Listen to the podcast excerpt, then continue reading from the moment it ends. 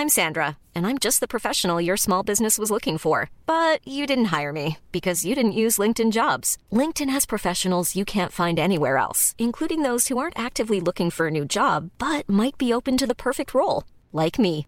In a given month, over 70% of LinkedIn users don't visit other leading job sites. So if you're not looking on LinkedIn, you'll miss out on great candidates like Sandra. Start hiring professionals like a professional. Post your free job on linkedin.com/people today.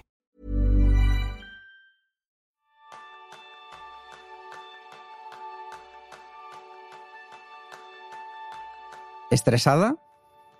¿Estresado? Normalmente cuando aparece el estrés buscamos ayuda en momentos que ya es demasiado tarde, en lugar de aprender cómo mejorar cuando tenemos tiempo, normalmente lo hacemos cuando estamos desbordados y súper estresados. Así que ese es el tema principal del programa de esta semana, donde aprenderás qué es el estrés, cómo puede beneficiarte, sí, ojo, beneficiarte, y cómo evitar el quemarte o ese término conocido como burnout. Bienvenidos a un nuevo episodio de Kenso, el podcast donde descubrirás cómo vivir la efectividad para ser más feliz. Yo soy Raúl Hernández, aprendiz en deshacer nudos en el estómago. Y yo soy Kika Gonzalo, aprendiz en desestresarme cada vez que me estreso. Así que vamos a por ello, Raúl.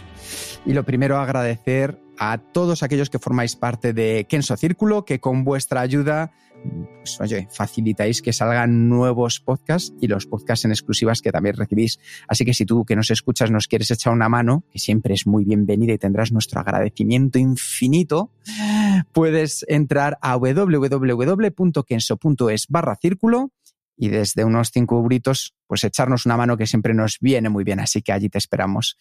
Vamos a por ello, vamos a por ello, vamos a por ello, vamos a por ello. Y este es uno de los puntos que yo creo de las píldoras, Raúl, que va a ser más escuchadas, porque el estrés es una de esas cosas que todos tenemos en boca, una enfermedad que dicen que es la enfermedad del siglo XXI.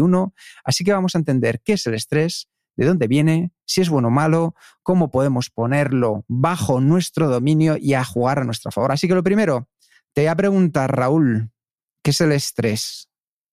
Bueno, el estrés no es más que un, una respuesta de nuestro cuerpo ante lo que el cerebro interpreta como una amenaza.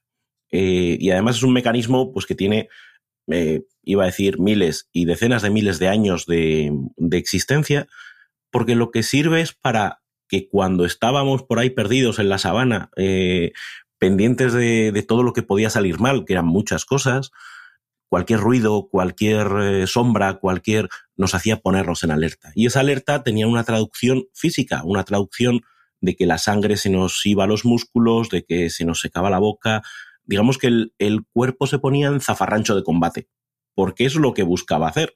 O combatimos o salimos por patas. el, mecanismo de, de lucha o huida es básicamente eso. Y eso fue muy útil durante decenas de miles de años, lo sigue siendo hoy, si estamos, yo qué sé, cruzando una calle y de repente se nos echa un coche encima, pues boom, de repente la alerta nos da un subidón, ¿no? La adrenalina, no sé qué, y, conseguimos saltar antes de que nos atropelle el coche. El problema es que ahora tenemos muchos menos tigres de dientes de sable acechándonos y tenemos muchos más peligros imaginarios, peligros que no requieren ese tipo de eh, mecanismo de lucha eh, o huida, pero nuestro cerebro y nuestro cuerpo reaccionan exactamente igual como si fueran efectivamente un tigre que se nos quiere comer en la sabana. Entonces, entramos en situaciones de estrés por causas que no lo merecen y además ni siquiera le damos salida a ese estrés. Porque cuando tú entrabas en ese zafarrancho de combate siendo un hombre prehistórico y salías corriendo, pues bueno, al menos toda esa energía que acumulabas, todo ese foco eh, lo utilizabas para algo, pero ahora nos estresamos y nos quedamos sentados en nuestra silla, estresados, con la sensación del estómago apretado, con la sensación, con todo ese malestar que se genera a la respuesta hormonal del cuerpo y que se va acumulando y a la que no le damos salida. Con lo cual, digamos que es un bug de nuestro cuerpo o una falta de adaptación de nuestro cuerpo a la vida moderna. De hecho, me parece de lo más interesante lo que estabas comentando, Raúl, entender que ha sido un mecanismo de supervivencia que nos ha ayudado a llegar hasta aquí. Pero nos ha, llegado, nos ha ayudado a llegar hasta aquí cuando era puntual. como bien decías tú, aparecía un tigre de dientes de sable y de repente te ponías, salía toda la adrenalina, el cortisol, el, empezaba a palpitar el corazón mandando sangre al, al, máximo por el torrente sanguíneo, se erizaban los callos para poder tener los músculos tensos y confrontar o salir corriendo para salvar la vida. Y esa situación puntual se acababa, duraba lo que tenía que durar, que podía ser un tiempo determinado, pero te terminaba. Sin embargo, a día de hoy, ¿verdad, Raúl? Con lo que comentabas, es una situación que permanece, es decir, nos levantamos por la mañana y ya pensamos en todo lo que tenemos que hacer y durante todo el día convivimos con esa sensación, de hecho nos vamos a la cama con esa misma sensación, ¿verdad? Sí, es que vas sumando, vas eh, una llamada que te entra, un mail, una reunión a la que tienes que asistir, vemos un montón de posibles amenazas o cosas que nuestro cerebro interpreta como posibles amenazas y estamos todo el rato en esa sensación de alerta, todo el rato en zafarracho de combate.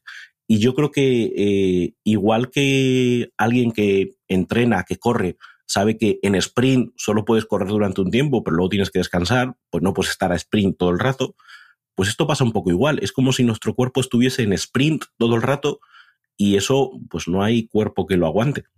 Efectivamente.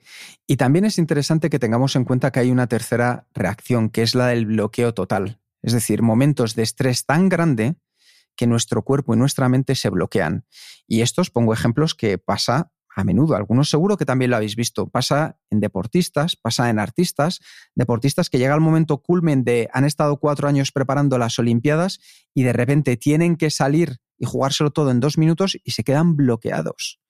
Esta situación la hemos vivido y muchos actores lo hemos visto cuando están en las tablas sobre el teatro o también cantantes sobre el escenario, tenemos que entender que el estrés es un mecanismo que sigue a día de hoy y que lo podemos entrenar, lo podemos reconducir.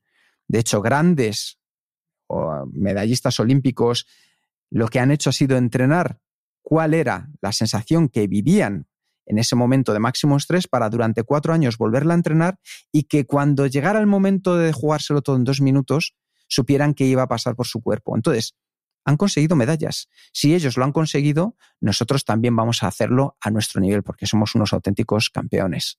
Sí, yo creo que hay dos, dos puntos interesantes a tener en cuenta. Lo primero, que es una reacción biológica, no es algo que podamos desconectar. A mí siempre me llama la atención, pues eso, el, perfil de actor que con 60, 70 años lleva 40, 50 subiéndose a los escenarios Dice, todavía todas las noches antes de entrar al, a escena, noto el estómago cerrado, noto no sé qué, los nervios. Es decir, no es algo que se pueda desconectar. Lo que sí es algo que se puede reconducir, porque en realidad, y, y ahí se suele hablar, ¿no? Del eustrés y el distrés, el estrés bueno y el estrés malo, que básicamente son lo mismo, lo único que cambia es si consigues focalizarlo y utilizar toda esa ese foco, esa atención, esa disponibilidad de recursos inmediata y aplicarlo hacia tus objetivos, entonces puedes aprovecharte. Es como subirte en una ola de, de superenergía, ¿no? De superpoderes. Eso es. El problema es si lo que te viene es un subidón hormonal que no sabes ni qué hacer con ello, te bloqueas, no avanzas y encima sufres las consecuencias. Y de eso es lo que vamos a intentar hablar, ¿no? De cómo compensar y evitar la parte negativa del estrés y utilizarlo para lo positivo. Venga, pues vamos a por ello y vamos a empezar hablando de los términos de eustrés y distrés.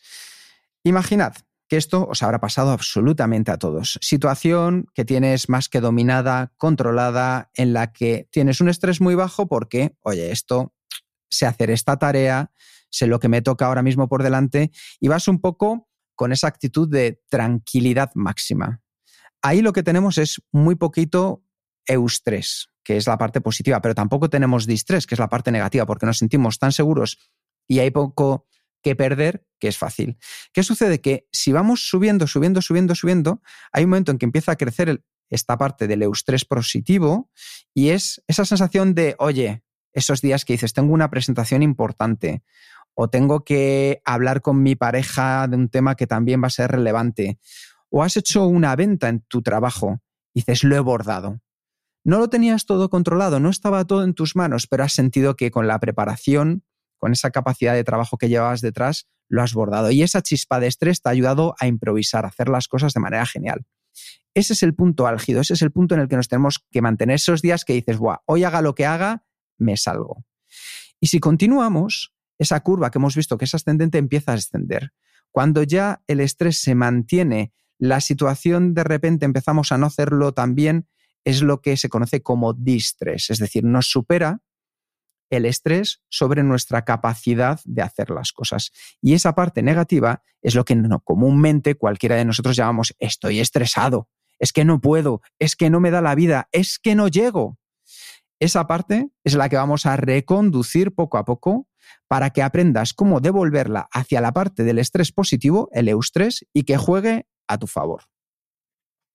Sí, yo creo que, es importante el, darle ese enfoque, ¿no? Eh, y lo que vamos a ver son algunas técnicas o algunas formas de afrontar ese estrés eh, sencillas, pero que permiten darle la vuelta a ese concepto y utilizarlo a nuestro favor.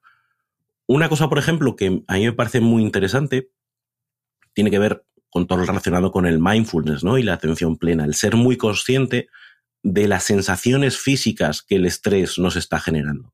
Es decir, en vez de quedarnos en esa sensación de bloqueo, estoy estresado, esto, el hacer un momento de, vale, ¿cómo noto el estrés? ¿Dónde lo estoy notando? ¿Noto la boca seca? ¿Noto el estómago cerrado? ¿Noto qué, estoy notando? ¿Noto la, la, respiración acelerada? El prestar atención a esas eh, sensaciones físicas, por un lado, nos ayuda a acostumbrarnos, es como, vale, ya, está, ya están aquí las señales que me permiten identificar que estoy estresado. Te vas acostumbrando y cuando antes lo detectas, antes le pones la etiqueta y eres capaz de gestionarlo. Me encanta este punto que has comentado, Raúl, porque el estrés avisa. Otra cosa es que nosotros no queramos hacerlo caso, que nos hayamos acostumbrado tanto que pase desapercibido, pero el estrés nos va avisando, nos va dando señales poco a poco. Así que tengamos en cuenta una cosa, y es que un poco de estrés nos ayuda a aumentar nuestras habilidades a la hora de aprender o de ejercer lo que estemos haciendo. Pero el estrés crónico puede llegar a causar un fenómeno conocido como desesperanza aprendida, según el cual las personas nos abandonamos a la desesperanza y dejamos de utilizar el trabajo cerebral o de tratar de resolver los problemas. Esa sensación de ya no llego, de es que no puedo más, es que no me da la vida, es este fenómeno conocido como desesperanza aprendida. Y desde ahí, lo que hacemos ya es buscar las razones para no salir de esa situación. ¿Por qué? Porque achacamos que todo ya viene de fuera, que hay muchas situaciones que son imposibles de reconducir y nos vamos a dar cuenta que sí lo podemos hacer. Durante los momentos de estrés, las personas experimentamos lo que se llama una respuesta de lucha o fuga, que es lo que ha estado explicando antes Raúl. Al final, el consecuente aumento de la presión arterial del pulso cardíaco es perjudicial a largo plazo. Es decir, no podemos mantenerlo de por vida. Tenemos que tener en cuenta que ese distrés mantenido de manera crónica empeora tu habilidad de trabajar, ya sea con los números, con el lenguaje, a la hora de expresarte, de comunicarte, perdemos los papeles. Y cuando padecemos estrés agudo, nos cuesta tanto aprender como concentrarnos, recordar o resolver problemas. Así que nosotros vamos a pegar un salto y vamos a ir directamente a cómo controlar el distrés. Raúl, ¿cuál sería el primer paso que podemos dar para controlar el distrés? Pues mira, yo creo que hay una parte interesante es eh, trabajar eso que llamamos la mentalidad de principiante. Esa capacidad de, de abordar los temas con curiosidad, con interés, con, abiertos a la novedad, no pensando que las cosas son una amenaza a nuestro status quo, sino más bien oportunidades para hacer las cosas. También podríamos hablar de la mentalidad de crecimiento. Es decir, no quedarnos con la sensación de, oye, yo ya sé lo que sé y todo lo que venga es una amenaza para lo que ya sé, sino qué oportunidades puede haber aquí, qué, qué cosas positivas puedo sacar de esta situación retadora digamos que ya es una forma de darle la vuelta a una situación para que en vez de verlo como una amenaza, eh, suena cliché, ¿no? Pero lo veamos como una oportunidad. Eso nos pone en otra, en otra forma de ver la situación y de afrontarla. Claro, porque la curiosidad es la llave del descubrimiento y es la llave que nos permite pensar que podemos hacer las cosas de una manera distinta. Nos da esa oportunidad de pensar que ese distrés lo podemos cambiar. A mí me encanta porque en los talleres Kenso abordamos en profundidad el control del estrés. De hecho, le dedicamos varias horas cuando estamos en las empresas y la gente sale con un plan de acción que utilizan y que siempre luego nos dicen, oye, esto me ha cambiado la vida.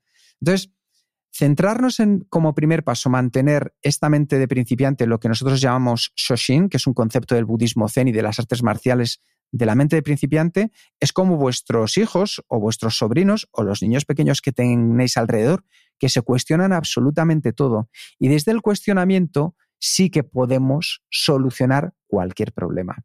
Entonces, ese es el primer paso, mente de principiante. Segundo, ir a los cinco sentidos. Realmente son pocas las veces en las que se tiene conciencia de lo maravilloso que es la función que nos aportan el olfato, el tacto, el gusto, la vista y el oído. Debemos de entender, como explicaba Raúl al principio, que aquel hombre primitivo los utilizaba al máximo para escuchar si se movían las ramas porque detrás estaba ese tigre, veía de lejos para ver si lo que era se acercaba era una manada de tigres o era una manada de ciervos que quería cazar, se apoyaba en el gusto para saber si algo era perjudicial, si era venenoso o no para él, el poder tocar, el poder oler, todo eso daba el poder suficiente para tener mayor control. Darse tiempo de volver a sentir cada uno como si fuera la primera vez es fundamental para reconectar con el cuerpo.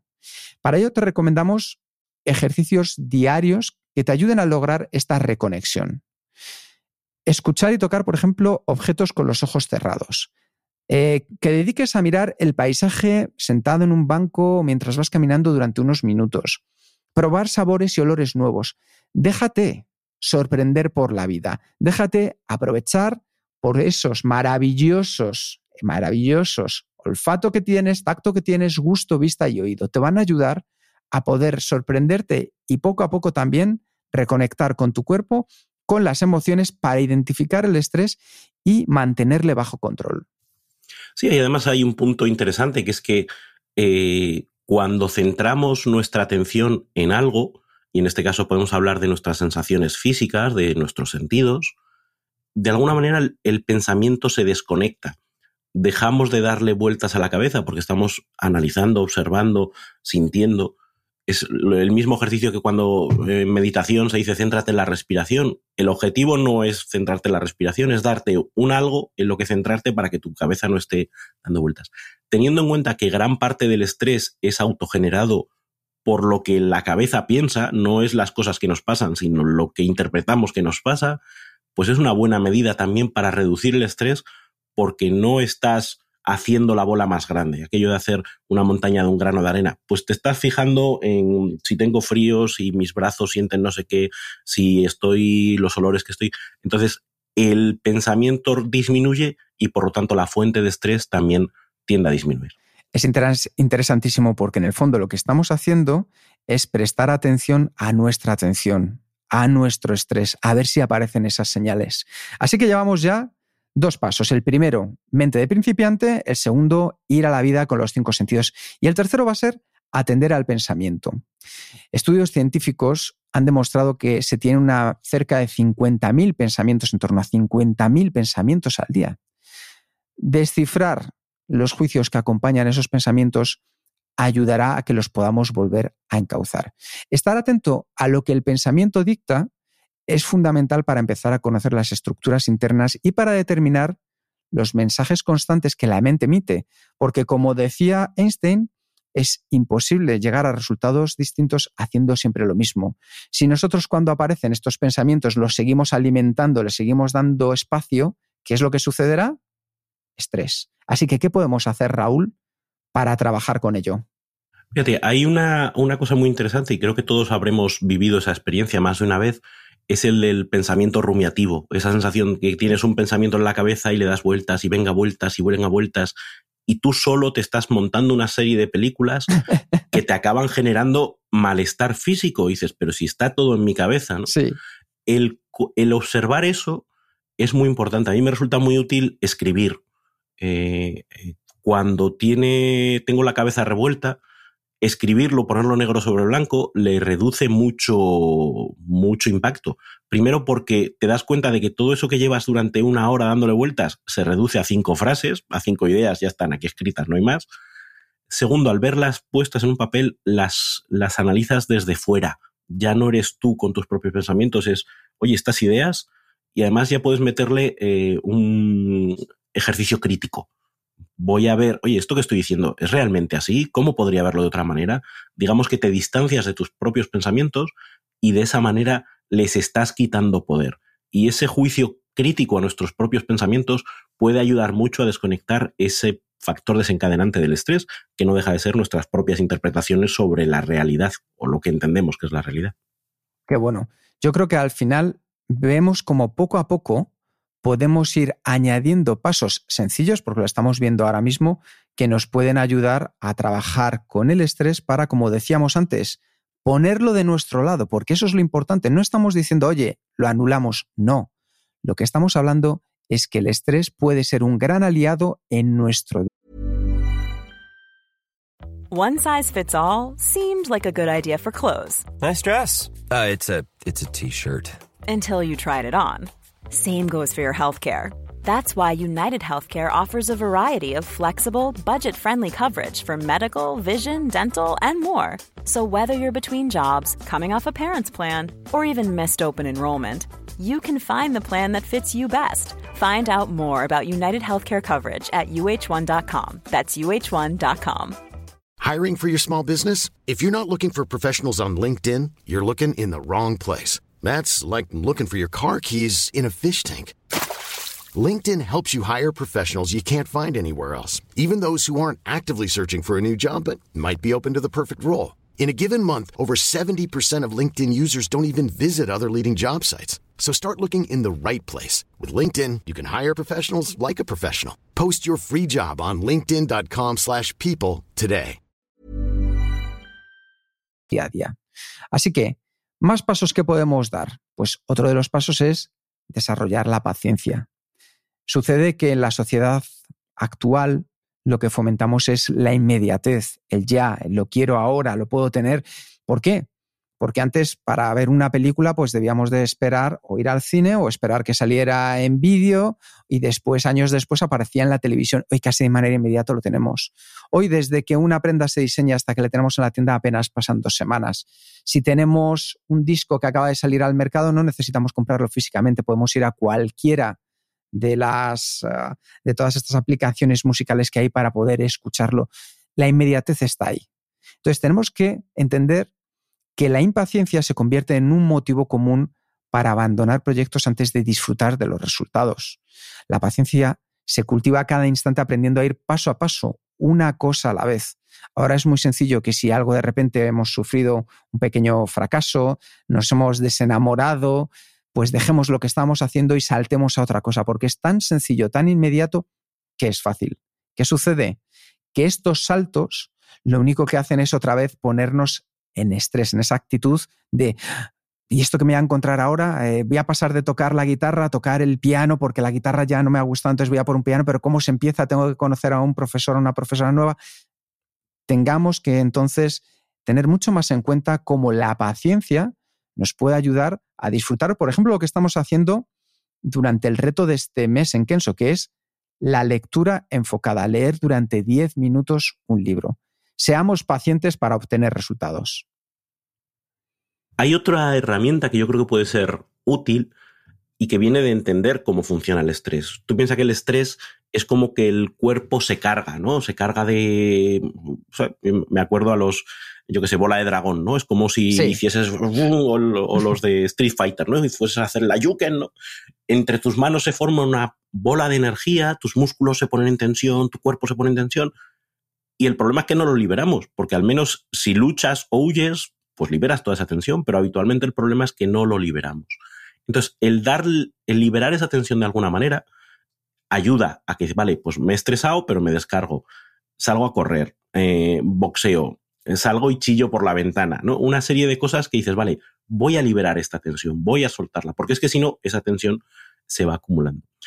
El jugar con, nuestro cuerpo para dejar salir toda esa tensión es, eh, es interesante, igual que es interesante contrarrestar los efectos físicos del estrés eh, desde fuera. Por ejemplo, el estrés hace que se nos seque la boca, porque las glándulas salivares dejan de, funcionar y porque están el cuerpo se está dedicando a otra cosa. Bueno, pues beber agua puede ser una forma de decirle a nuestro cuerpo, tranquilo, no pasa nada, estamos eh, lanzándole el mensaje de que tu boca está hidratada, no tienes que estar estresado. Eh, si el estrés nos hace respirar de forma agitada porque estamos eh, cogiendo mucho oxígeno para prepararnos para darle una paliza a quien haga falta, forcémonos a decir, vale, esto es estrés, esto no, tengo que pegarle una paliza a nadie. Voy a controlar mi respiración, voy a respirar más lento y a lanzarle a mi cuerpo el mensaje de tranquilo, está todo bien, no pasa nada. Es esta idea de que no solo nuestras emociones y nuestro pensamiento afectan al cuerpo, sino que es un viaje de ida y vuelta que nosotros podemos hacer cambiando nuestra postura, eh, generando un poquito de actividad física, podemos cambiar nuestro estado emocional, podemos cambiar nuestro equilibrio em, hormonal a base de dominar nuestro cuerpo. Entonces, trabajar con esa idea también puede ser muy útil en momentos de estrés para reducir nuestro nivel. Me encanta este punto que dices porque consejos vendo que para mí no tengo. Cuando le decimos a nuestros hijos, venga, ya deja de estudiar, en el que a última hora ya, cuando quedan cinco minutos, de nada sirve. Eso efectivamente es lo que deberíamos hacer porque ya al final lo que tenemos que hacer es desenvolvernos fuera de lo que es esa situación que nos está generando estrés, como puede ser en nuestros hijos el examen o cuando nosotros íbamos al examen, para dejar que en nuestra cabeza lo que teníamos que estudiar ya está estudiado. Cinco minutos, lo único que nos van a llevar es a seguir alimentando y echando más gasolina sobre el estrés. Entonces, tengamos en cuenta que lo podemos romper, como decía Raúl, con la parte del ejercicio físico, con esa parte de hidratarnos y recordando también el juego. La juventud es también una actitud, volver a darnos tiempo para el juego, la observación, lo lúdico, ayuda a desarrollar la mente principiante y a despejar los pensamientos nocivos. De hecho, en Kenso nos apoyamos mucho en el juego, en romper la rutina y emprender una aventura con confianza. ¿Y cómo lo hacemos? Con el entrenamiento. Hay una cosa maravillosa de nuestro cerebro y es que le cuesta discernir lo que es la realidad de lo que es la imaginación. Por eso, cuando estáis soñando y de repente pensáis, pues oye, que os estáis cayendo, la sensación física que vivís es la de estar cayendo, porque el cerebro no sabe si os estáis cayendo de verdad o no, pero manda toda la información necesaria. Por ejemplo, si yo os digo ahora, no pienses, de verdad, no pienses ahora mismo en un elefante rosa. ¿En qué está pensando tu mente? En un elefante rosa. ¿Por qué? Porque el cerebro necesita crear en su imaginación eso. ¿Qué vamos a hacer entonces nosotros? Imaginarnos en esa situación Vamos a jugar, vamos a imaginarnos una situación que nos provoca estrés, que puede ser una presentación que tenemos que hacer. Eh, a mí me pasaba mucho cuando tenía que tocar el piano en las audiciones y me voy a imaginar todo lo que voy a estar viviendo en ese momento. Si se me van a poner tensos los músculos, si a lo mejor voy a dudar un poco a la hora de comenzar a hablar, si voy a estar nervioso por cuánta gente o no voy a tener delante. Y lo que voy a hacer es imaginarme con la mayor vivideza posible lo que me rodea en ese momento. Y poco a poco voy a ir siendo yo quien molde esa imagen. Y voy a decir, pues sí, me siento un poco nervioso, pero de repente empiezo a mirar a la cara a las personas que están en el escenario, dentro del público, me empiezo a sentir más tranquilo, siento cómodo, veo cómo es el piano, me acerco al piano, doy una respiración profunda que me ayuda a decelerar un poco el ritmo, y disfruto. Me pongo a tocar, me imagino la pieza, me imagino a mí mismo y al final recibiendo una ovación. Esa capacidad de imaginarnos una situación pasando del estrés, de estrés, mejor dicho, al eustrés, es maravillosa porque nuestro cerebro, cuando llegue ese momento, va a sentir que ya lo ha vivido. Entonces es un punto que nos va a ayudar muy mucho a poder lidiar mejor con esta situación de estrés. Sí, al final es, es ensayar, ¿no? Es, es que nuestro cuerpo se ponga en situación de tal manera que domes la amenaza, no sea una amenaza repentina ante la que tu cuerpo se pone en zafarrancho de combate, sino, ah, no, ya esto, por aquí ya he pasado y no era para tanto, por aquí ya, ya puedo dominar. Es curioso esa, esa capacidad que tiene el cerebro de generar imágenes y vivirlas como si fueran realidad, eh, con lo cual nos podemos aprovechar de eso para, para gestionar ese estrés.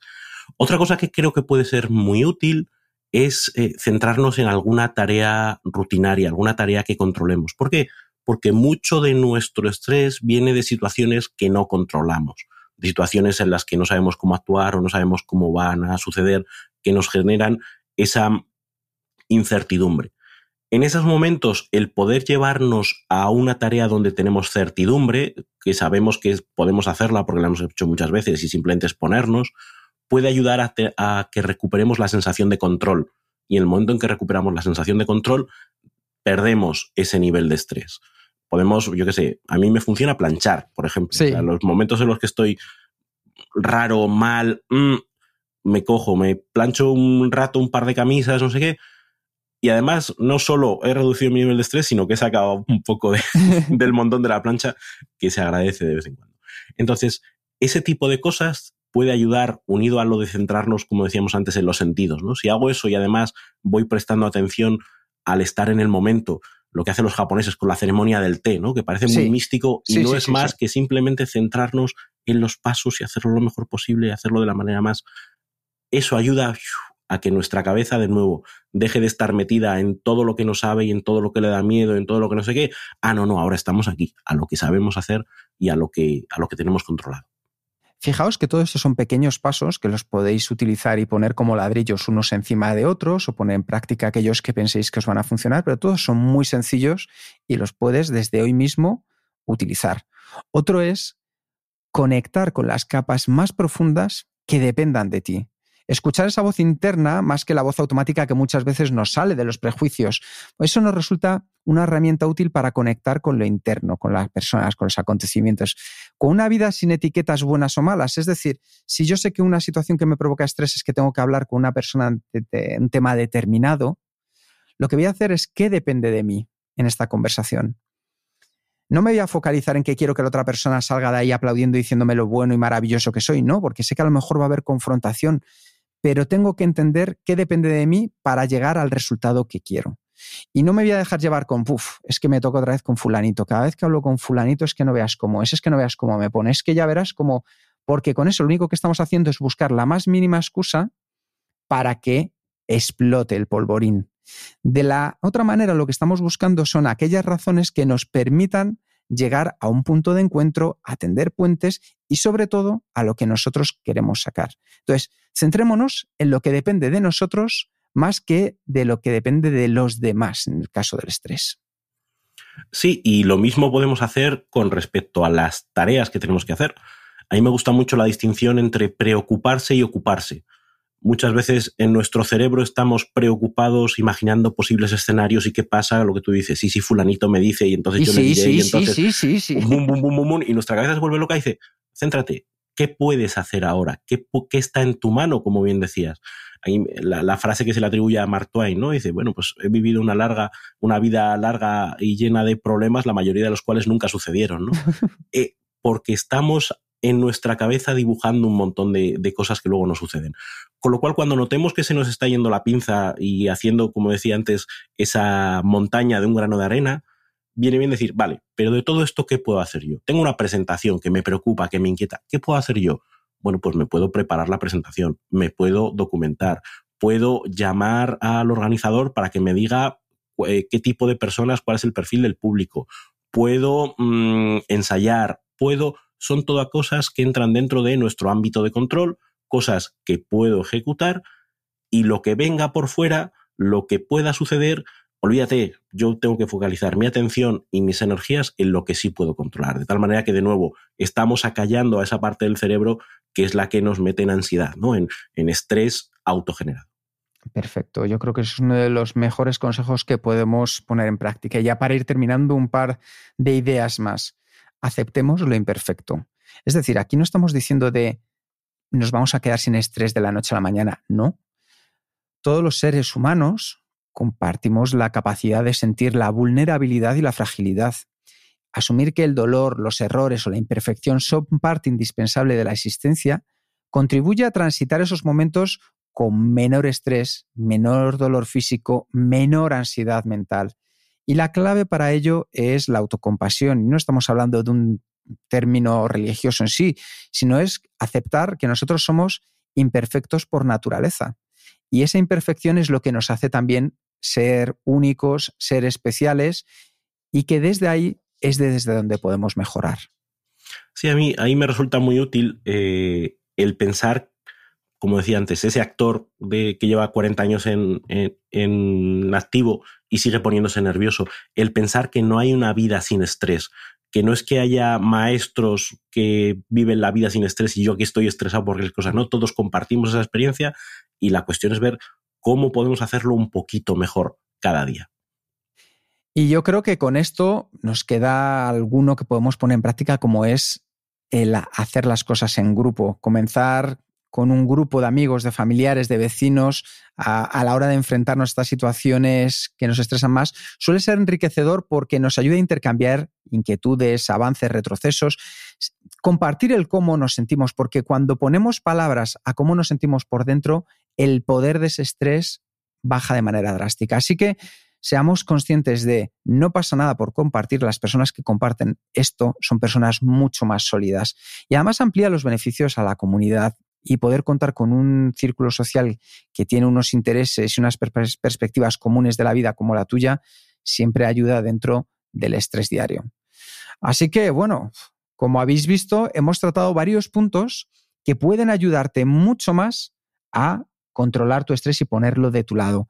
¿Tú crees que hemos podido estresar a nuestros oyentes? No, yo creo que con nuestras. Con tantos consejos. Yo creo que con nuestras voces melosas, tranquilas y este ritmo pausado, lo que le hemos ayudado es un momento que, a excepción de que vayan en el coche, el pulso les ha bajado. Yo creo que.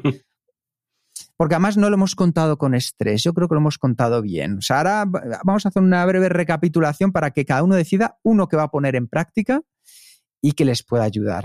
Entonces, hemos comenzado por asumir la mente del principiante, del cuestionarnos de dónde viene el estrés. Hemos hablado de aprovechar nuestros cinco sentidos para estar conscientes de cuándo empieza el estrés a dar muestras de, oye, ya ha llegado. Atender al pensamiento, ser conscientes al final de cómo pensamos y muchas veces nosotros mismos, como bien decía Raúl, nuestras creencias terminan generándonos determinado estrés.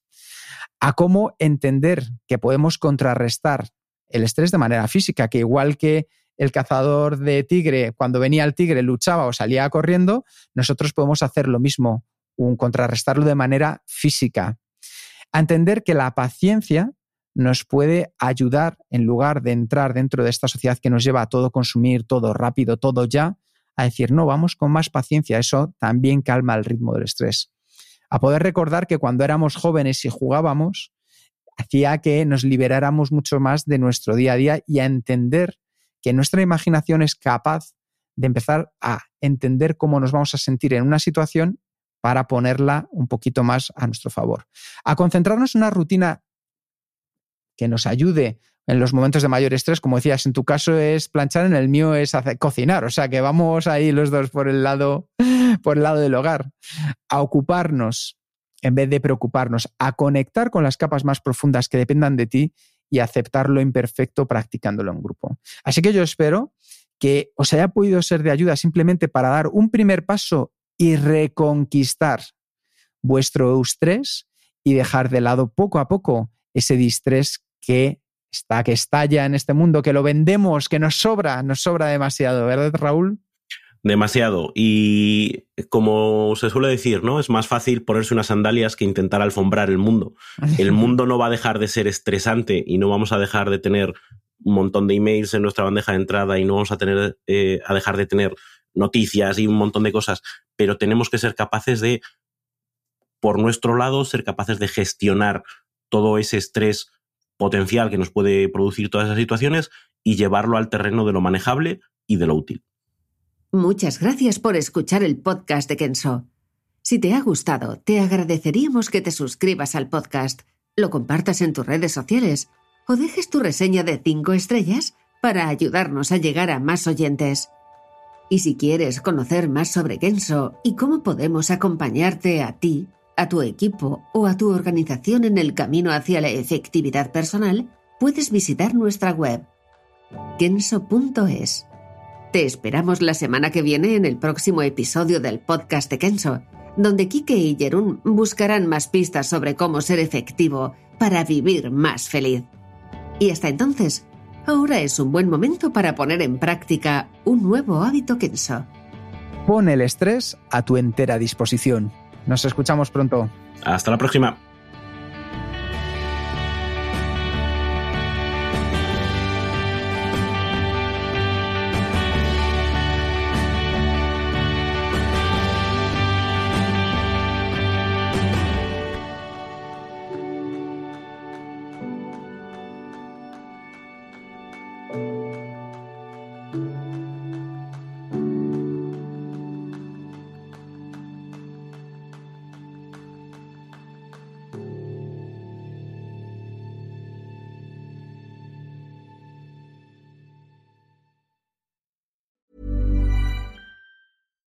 Catch yourself eating the same flavorless dinner three days in a row?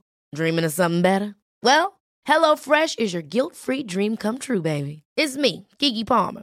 Let's wake up those taste buds with hot, juicy pecan-crusted chicken or garlic butter shrimp scampi. Mm. Hello Fresh.